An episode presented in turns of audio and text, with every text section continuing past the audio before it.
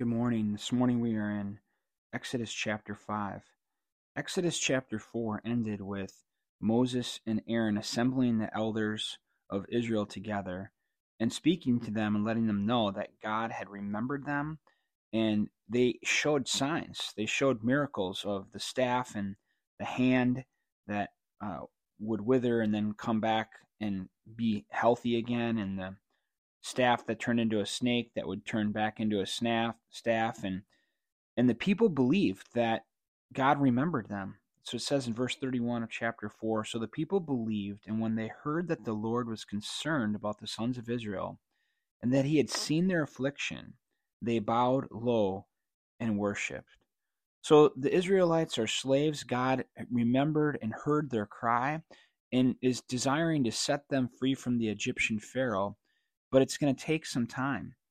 And now Moses and Aaron are going to the Pharaoh and saying, Hey, let us go into the wilderness that we may go and worship our God there.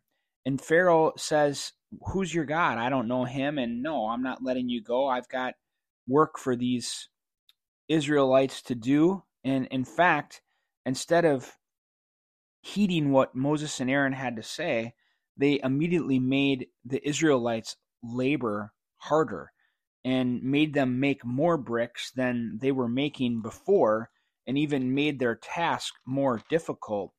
And the people then complained. They complained to Pharaoh, and Pharaoh's like, No, this is what you got to do. You got to make more bricks. And now they're coming to Moses and Aaron. And let's pick that up uh, in verse 20. So, some representatives of Israel the people who are in slavery to Pharaoh, when their labor is made harder, they get a they get a uh, they get to get in front of Pharaoh, the foreman at least of Israel. And when they left Pharaoh's presence, and he didn't he he said no, you got to keep making these bricks. And when they left Pharaoh's presence, they met Moses and Aaron as they were waiting for them. They said to them, "May the Lord look upon you and judge you, for you have made us odious in Pharaoh's sight." And in the sight of his servants to put a sword in their hand to kill us. So now the people are coming back to Moses and Aaron and are complaining because so far this isn't working out. They're having to work harder and they're like, You've made our situation worse, is what the people are saying. Then Moses returned to the Lord and said, O Lord, why have you brought harm to this people? Why did you ever send me? Ever since I came to Pharaoh to speak in your name, he has done harm to this people, and you have not delivered your people at all.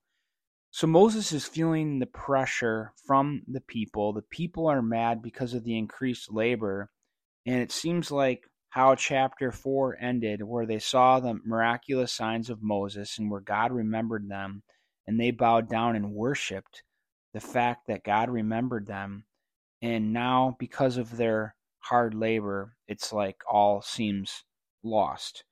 Now, as we continue in our story, we'll see how God handles this in the future chapters. But for now, I think we should take this in and say that, you know, sometimes when we, we may come to God and life may not get better, things may be more difficult.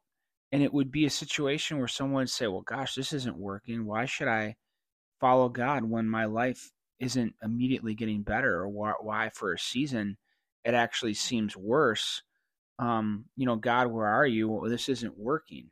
And maybe people are tempted to just take matters into their own hands instead of continuing to follow god. And you know in this case moses is dealing with a whole you know herd of people. He's dealing with a, a lot of people and that's a lot harder because there's going to be people that are going to be complaining people that aren't as faithful in having that influence amidst the people, people that are negative or untrusting, it can sway the rest of the the body. It can you know sway the rest of the people. So it's even harder in a group setting like that to lead people. But let's take it for us, you know, individually, personally for a moment and take a look at when life's hard. Um, I think one of the things that God wants to develop in us is a steadfastness. I want to assure you, you know, I've been following God now for, you know, what since 96 so i don't can't even I'm trying to figure it out in my mind right now 96 to 2003 so what 20 27 years that i've been following god and it it hasn't always been easy but i can tell you without a shadow of a doubt that as i look back on my life and the path that i was headed on and where god has me today I am so grateful to be found in the Lord. I'm so grateful that God has seen me through the, you know, peaks and valleys of life. And I know without a shadow of a doubt, my life has been better, has been more fruitful, is building up treasure in heaven versus what I would have been doing is just living for the ways of the world and reaping uh, what I sown in this world from a standpoint of sin and destruction. I mean, I, you know, I, have been married to one wife. Um, I, I, I've been through hard times in life, and, and all of us have, right? I mean, if you if you've lived long enough, you've gone through things, and I tell you, it's worth it to follow the Lord. It's worth it to follow the Lord. Stick with Him. You know, I think of anything hard in life. as talking to my my wife, and actually, you might have heard the dog bark. My dog is just.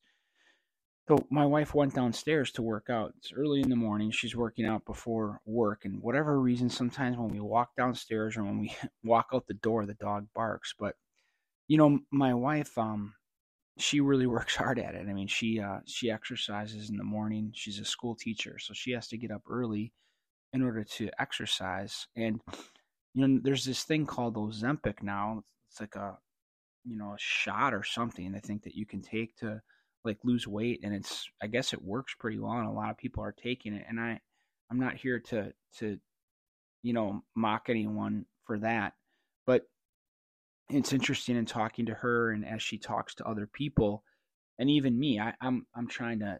It's, the kind of a newer year. I'm trying to uh, work out a little bit more and eat a little better. And I was getting on the scale and I was like, what the heck? The scale's not changing. What's going on? You know? And she was just reminding me of how, you know, you, you got to just be steadfast. And, and, and, and as she was kind of doing her own journey of health and weight loss, she said it took months before I really started seeing results, before things started to, to actually work. And you got to just really stick at it. And I think that's just a lesson in life, right? you know, it's like if things don't work immediately out, we're, we're like ready to give up. And we got to have trust, perseverance, steadfastness.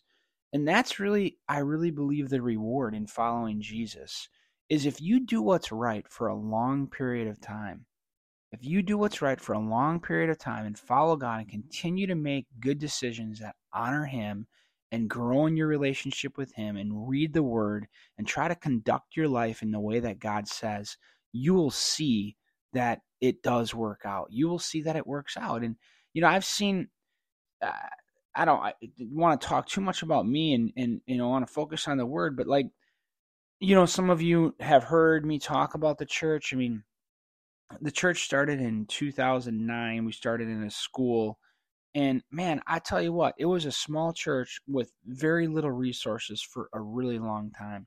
And it was challenging. And sometimes I'd be like, God, what, you know, kind of like the story. I really felt called to do this. God, why isn't this working out?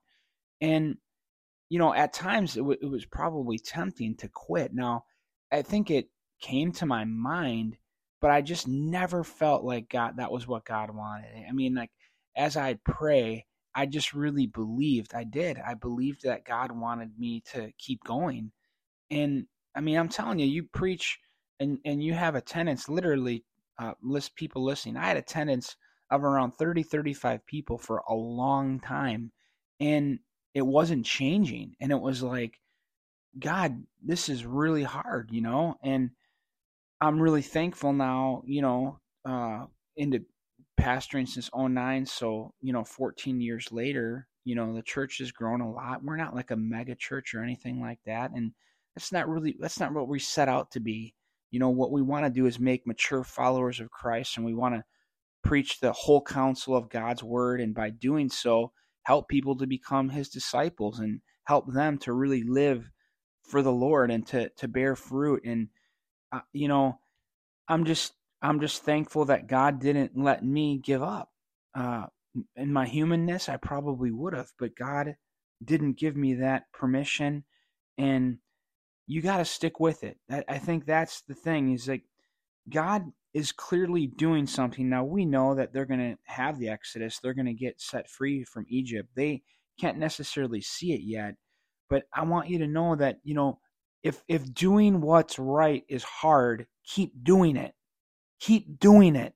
And and you know sometimes there have been people, hey, when Moses left left Egypt and he went into Midian, I don't even have the information in front of me right now. He was gone for a long time. Uh, married Zipporah, but was, you know, kind of in the desert with Jethro before God called him to this mystery. He, he's like 80 now from that. I think that's what I read recently here. Is Moses is about 80 years old. Uh, you know, I he left Egypt a lot younger man and and was gone a long time before God used him the way that he could. And I just want you to know you got to stick with it. Stick with the Lord. Keep doing what's right. And I believe that you will see blessing not only in the land of the living here, but you will see a reward in heaven too. So don't give up when things are hard. Keep living for the Lord. Keep doing what is right. And, you know, praise God. Eventually, the Israelites are going to see God's faithfulness here too. But it won't be the end of their grumbling because that's what people do. And, you know, once they get set free, they're going to grumble more in the desert. And I'll tell you what, leading people is not is not easy, and Moses is not going to have an easy time. But you know, he's gonna he's gonna follow the Lord even when it's hard and he's not going to give up even when he's tempted to do it. And in the end, um, you know, Moses wasn't perfect, but God used him, and he's uh, he was a great man of God. So uh, may this be a lesson for us. Sometimes when it gets hard, you got to dig in and you got to keep going, keep pressing through, keep trusting God, and there will be better days ahead. Uh, God bless you and your perseverance in following Him.